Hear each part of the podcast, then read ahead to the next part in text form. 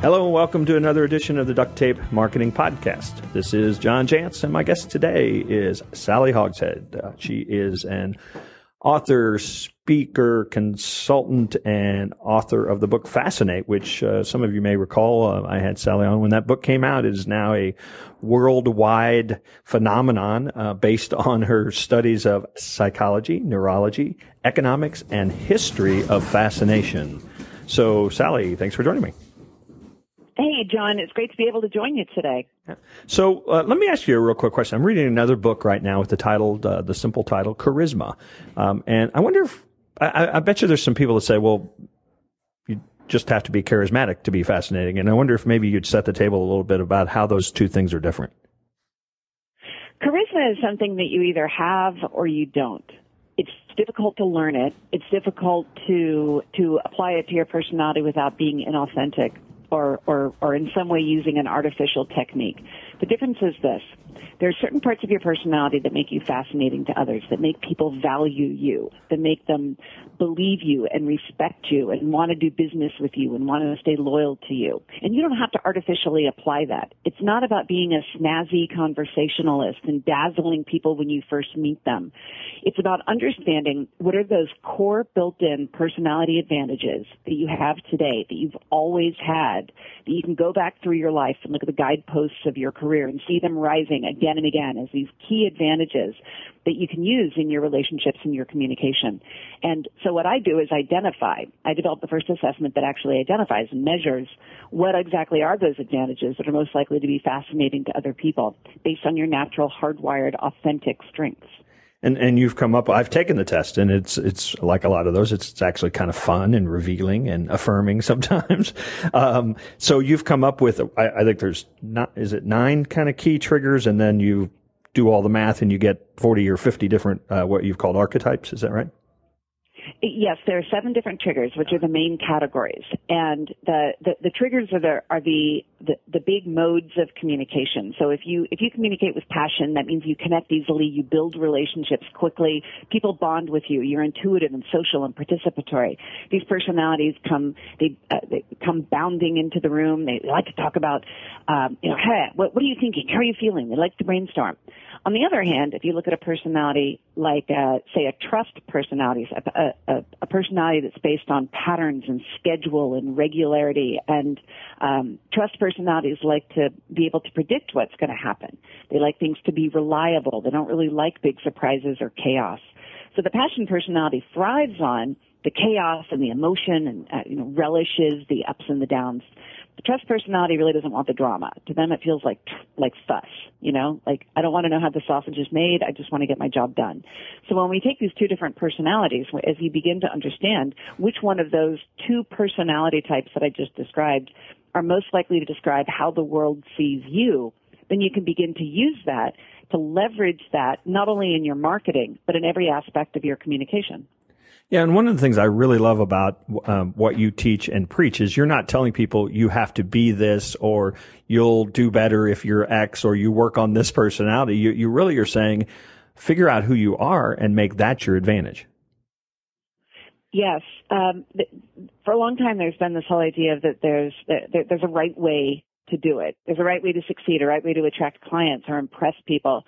And, uh, you know, I think this kind of comes out of Dale Carnegie's writings and, and these success books that came out in the 80s and the 90s. Yeah, right, this right. idea that, um, yeah, you gotta, gotta you know, focus on your strengths. Well, your strengths, it's not enough just to know your strengths. In a crowded and distracted world, in a world with a nine second attention span, when we're, we're all in, during any conversation, we're thinking about what's going on in our inbox, what's our next meeting, what am I going to feed the kids for dinner. It's not enough just to understand how you see the world. You need to understand now how the world sees you. And so this is flipping what the, the, the usual, the usual mode of evaluating ourselves is how you see the world. But when we turn it around and we look at it from the other perspective, we see the world sees you in a certain way. You can't change that. In fact, you shouldn't change it. You should become more of that. You don't need to change who you are to get more business. You need to become more of who you are and you need to build your business around those innate strengths. Yeah, and I think that's such a great point too, because I see a lot of business owners that, you know, I've, I've been preaching for years that, that your key to success is finding a way to differentiate your business from what everybody else says they do. And, and I think ultimately the only thing we really own that's different is our story. And, and so to, to really lead with that or like, as you were saying, you know, being more of who you are, you know, that really is the secret to differentiating. And the cool thing is that that differentiator is already built into you. In other words, you don't have to buy that. It's not like overhead. It's not like employees. It's not like marketing costs, which can all increase and you can't control them. You don't know if they're working and you have to acquire them. Overhead depreciates. Employees leave. Um, the difference is that your personality is something that you already have, and the more that you can begin to understand how do you how do you build your business to leverage those advantages, that's a competitive edge. You know, that's like that's really using what you have as an asset. And so uh, when I when I when I work with small business owners and we we talk about how do you build the team around who you are to make sure that everybody on your team is optimizing your personality strengths um, then you can use that in your business to have a more distinct place in the mind of your customer or prospect. Yeah, and I, and I want to give you an example. Yeah, I was going to absolutely. I, I, do want to spend a lot of time on on what you just mentioned there of how small businesses can can use this. But uh, yeah, give me an example, and then I want to ask you one more question before we get into that.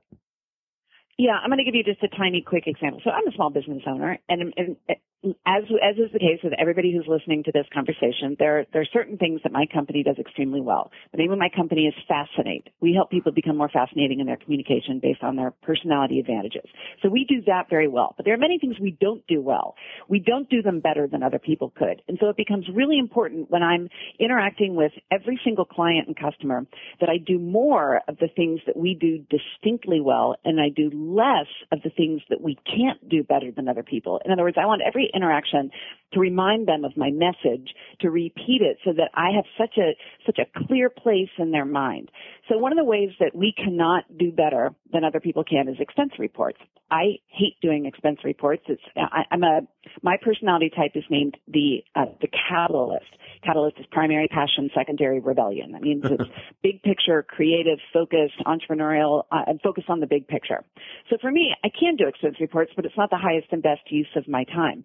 So I've created a policy that we simply don't do expense reports because I know that if I'm when I interact with a client or customer and I've just done this huge, amazing, world-changing presentation to them or shown them an insight about their business they couldn't have seen before, then we have to follow up with $10 taxi receipts. It's just, you know, like that's not that note that I want to end on.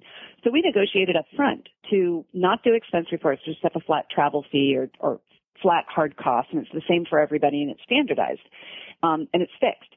So that way we don't have to, we can avoid having the potential downside of expense reports. And that's an example of how I've built my company around my personality advantages. But let's say I had a different personality type. Imagine that I was analytical and rational and logical and I, I could really demonstrate my unique value through expense reports. Say I'm a, say I'm a CPA and I'm kind of a, um, everybody knows they can come to me because the distinct value that I deliver is I'm going to have the most precise, the most fast, the most accurate, expense reports. Well, then in that case, I'd want to have a company that does expense reports all the time. And in fact, because that's a, that's a, a badge of my distinct value, I should be doing expense reports at every turn because that's going to remind people over and over again that I'm different and better than my competition.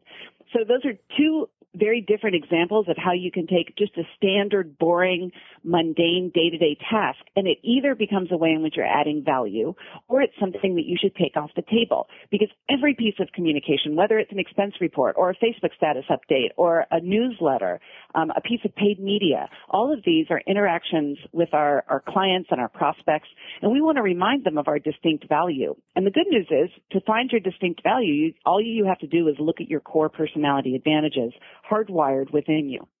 Well, and and I love that too because you know what you're taught you you listed them as mundane, simple things, but um, in in all the years I've been doing this, those are the things that make a difference. You know, nobody else is doing those, nobody else is focused on those, and that really is how you build a small business brand. I think.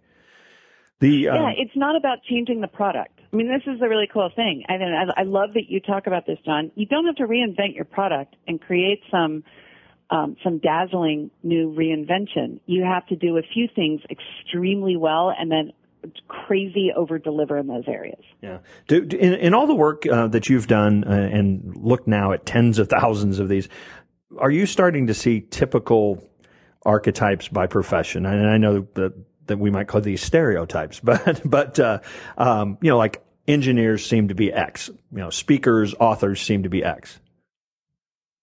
Yes, we see a really strong correlation. And in fact, it's not even stereotypes because we have the data to back it up. We've studied over 160,000 people and many of them are, are small business people. And um, I'll give you some examples of, of generalities that we find. Um, people who are really great at technology and IT. They tend to be solo intellectual types who don't really want a lot of interaction and drama. They kind of want to like, let me just give me the pieces. Let me figure it out and I'll come back to you with the answer. That archetype is named the bullseye. The bullseye differentiates themselves by being precise, sharp, and under the radar. So you give them the data, they come back to you with the answer. On the other hand, there's a personality archetype named the beloved. The beloved is that uh, it's the best assistant that you've ever had. There, the three adjectives associated with that archetype is nurturing, loyal, and sincere. They're, these are the people who feel good. They feel like chocolate chip cookies. They take care of the group. Um, a third example that I'll give you is the sustainer. The sustainer is primary alarm, secondary trust. The three adjectives for them are steadfast, composed, and by the book. They're great at keeping things on, on task, schedule, budgets, timelines, deadlines. So when I hire, when I look at this, when I look at the matrix of the 49 different archetypes, I figure out which archetype I want to hire, then then the candidates take the personality assessment and I look at that score before I even look at their resume. When I, when I was hiring my own executive assistant, I knew that I needed somebody with alarm and trust. Alarm is about details. Trust is about consistency. So I needed somebody who was going to do details consistently because I'm not good at that as we know from expense reports. So, um, so I, I tested candidates until I found somebody who had the right combination and uh, and she's fantastic. Her name is Kristen, and no, you can't hire her. She's mine. and I know that when I'm, eh, but if I was hiring for a different type of position, like somebody to do programming, or um, uh, like if I wanted a VA who is going to be able to do something highly technical and precise, I would hire a bullseye, the, the archetype I had mentioned before. Well, so um, you know this. I've uh, taken the test, and uh, so maybe uh, maybe use me as a, as an example. If you were working with a, a business owner, and, and I, am guessing I fit typical author, speaker, person that's out there trying to lead a message, uh, probably. Um, but uh, but you know what mine uh, mine is, so you want to maybe riff on that a bit. Yes, yes. Your archetype is one of the most desirable among leaders. We see it a lot in the C-suite. Your archetype is named the guardian. The guardian is primary power, secondary trust. The power trigger indicates that you're a natural leader. You have strength and authority. You're an expert. You're perceived automatically as somebody who leads groups. But you combine that with trust, which is about um, building loyalty, being consistent, giving people a, a, steady view of the future. When we look at your work, when we, when we, if I can deconstruct you for a moment, when we look at the work, the, the, the way in which you've built your audience is by having a very consistent message over time, but from a position of leadership and strength. When you and I first got to know each other back in 2010, um, you had already built a voice and a and, and, and a long time a long time archive of, of being able to instruct people, showing them how to lead in their own lives, showing them how to lead in their business, but with values that were firmly rooted. And so the trajectory of your career has grown steadily, but with such a strong foundation because you are the guardian. The guardian, the three adjectives associated with the guardian are established, genuine, and sure-footed. So you have an established reputation and place in the industry, both for speaking as an author and a thought leader. You're genuine. I, John, I've had the opportunity to watch you on many different shows, many different videos and articles, and you, you, you, you're true blue. You come back to the same values over and over. And you're sure-footed. That sure-footedness shines through in your confidence and in the way that you're able to, uh, to take many different types of uh, business and companies and, and owners and, uh, and, and help people see the path to the long-term success. Wow, I'm I'm I'm I'm standing now because I do these when I'm standing, but now my chest is all uh, puffed out. So so so now you need to tell me what what are my pitfalls then? Well, every archetype has a pitfall. And a pitfall is not a bad thing. It means if things are going to go wrong, this is a potential blind spot. So it's it, the uh, the pitfall of the guardian is that they can become they're, they're, so steadfast. If you think of somebody like a like a Warren Buffett, where um, consistently articulating the same values, the same message, and the same goals. As the as the economy changes, as the environment changes, sometimes it can be important for you to be nimble and for you to be able to change. Now, when we when, when I look at your body of work before we had the opportunity to chat today, I went and I, I, I refamiliarized myself with, with looking at the trajectory of, of this career of yours and the many pieces you've published and that are available on um, Kindle and in different formats.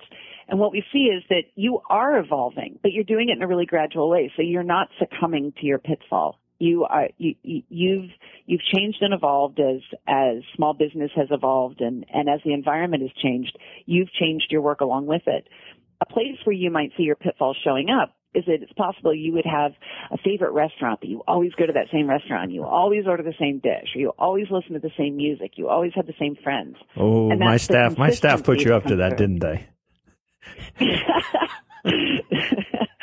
yes. So it's good for you to work with people who have um, uh, the say the passion trigger who are going to be able to say, "Hey, John, let's take a break and everybody go out and do a culture building exercise." Is something that's maybe not as uh, not not a linear goal, but it's part of the big picture goal. Or even somebody who has the use of the rebellion trigger, who could say, "John, let's try to think of a radically different thing that we could do as a social media exercise, just to find out, to kind of test the limits of of what the duct tape marketing brand could do." So the point is not for you to change who you are. It's for you to optimize yourself as a leader by making sure the team that surrounds you is supporting your strengths and allowing you to become more of your best, but filling in in those places where you might have a blind spot.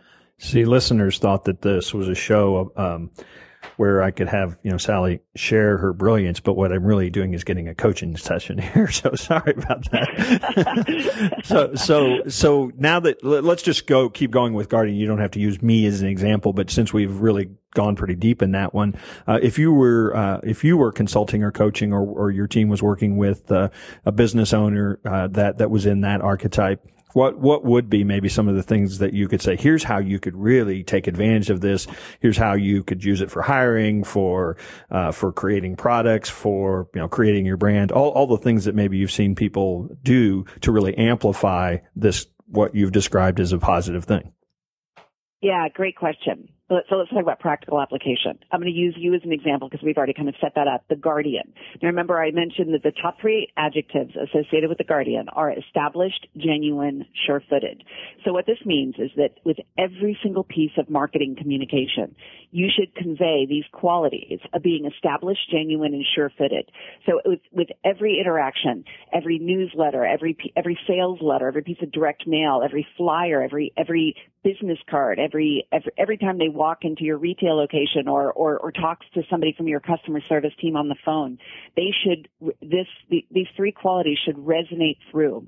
So for example, if you were going to be writing some copy for, say, um, your Facebook fan page or your LinkedIn profile for your, for your company, you would want to make sure people know you are established. You're not fly by night. You're not, um, you're not dabbling in what you do. You have an established track record, a respected history over time that you could point to. You get, you have references you have um, you, you've uh, you, you're not new to what you're doing. The second thing is that you're genuine. You would want to make sure that you never did anything that distracted from this idea, this um, this asset, this you, this value that you deliver of being genuine. There are a lot of people in the world. Um, in, in, in every different industry that are not genuine. And so they can't play to this strength. What you want, want to do is make sure that you're as transparent as possible. You might use video. You might talk about failures you might demonstrate, uh, have people give testimonials about your character and your personality, people who've known you for a long time, to reinforce this idea that what who you are as a person and what you do as duct tape marketing are the same thing. That one is an expression of the other. Well, and one of the things. Else who has, well, I was just going to say one of the things I wanted to jump in there on is is the to to remind people too is what's so brilliant about that too uh, that idea is that it really be, creates a very very simple filter Uh, so as you said, you know, anytime we write something, if we create a new product, if we hire somebody that's going to work on our behalf, that, that, that, you know, you, you can ask those simple questions. You know, is this genuine? Is this, um, you know, credible? Is this practical? Genuine, uh, it, yeah, established, sure yeah, fitted, yeah. right. Now, as a, as a point of contrast, my archetype is very different than yours. Whereas you have power plus trust, I have passion plus rebellion. You're just so a troublemaker. Are very different. You're just yeah. a troublemaker. Yeah. That's right. And you know what? Here's the thing. That's part of my distinct value. If I'm not yep. doing that, if I'm not stirring up a little bit of trouble with a little a, a wink and a smile and a, and a kick of my heels, then I'm not doing my job. I'm not I'm not setting myself out separate from my competition. So the three adjectives associated with my archetype are outgoing, experimental, and out of the box. This means as a small business owner, it's my, it's not only my opportunity to be those three adjectives. It's my duty in order for me to do the best by my customers and my and my my staff, my business vision. I have to be that. And if something prevents me from being that, I'm not adding my distinct value. And that's why I don't do expense reports. I can't add distinct value through my expense reports. So I've simply taken that part of the equation off the table. Now, like I said, you, for somebody else, they would make totally different decisions. But the opportunity is this. As small business owners, we have the opportunity to build a company that works for us and that allows us to rise to the very highest value for our customers, for our employees, our partners, our vendors, our family. And so we have an obligation to make sure that we're not just doing things by the book, but rather we're making strategic choices that allow us to become as valuable as possible through every single piece of marketing, every single product and service, every time we're, we're communicating that we add value. We're not just taking up space. Sally, thanks so much for this, uh, folks. Uh, where where can people take the fascination uh, advantage uh, uh, test themselves? Because you know, at the very least, go take it yourself. Have your staff take it, and then uh, you guys will sit around and have a discussion like you've never had before in your business. So, so, so tell people where they can where they can get that. It's at howtofascinate.com. At howtofascinate.com, and the assessment is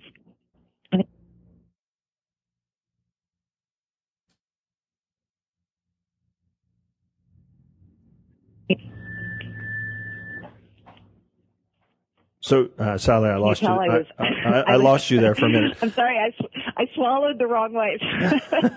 so then you had to mute yourself. Um, I think you almost you, you sounded like me getting the Heimlich maneuver.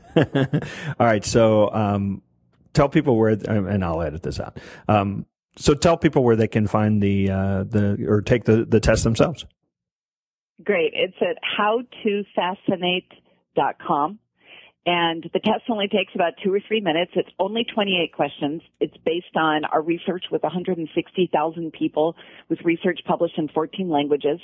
And uh, we love working with small business owners because for them, for nobody, is it more important to understand your personality advantages than as a small business owner because you can really move the needle simply by understanding more of how do you how do you use your own natural personality strengths to uh, to to motivate your customers to attract to attract better buying decisions, to build your business. Well, and to get people in the right positions too. I mean, uh, uh, imagine if you had, uh, if you needed expense reports done and there was somebody in your organization who was languishing away doing something else that would just like be killer at expense reports, you know, this will help you get them in the right position.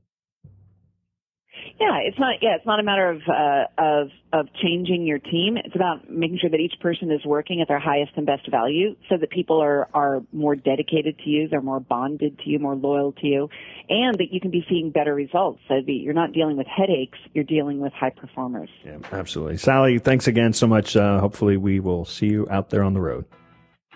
Wonderful. Thank you, John. It's a pleasure to talk with you.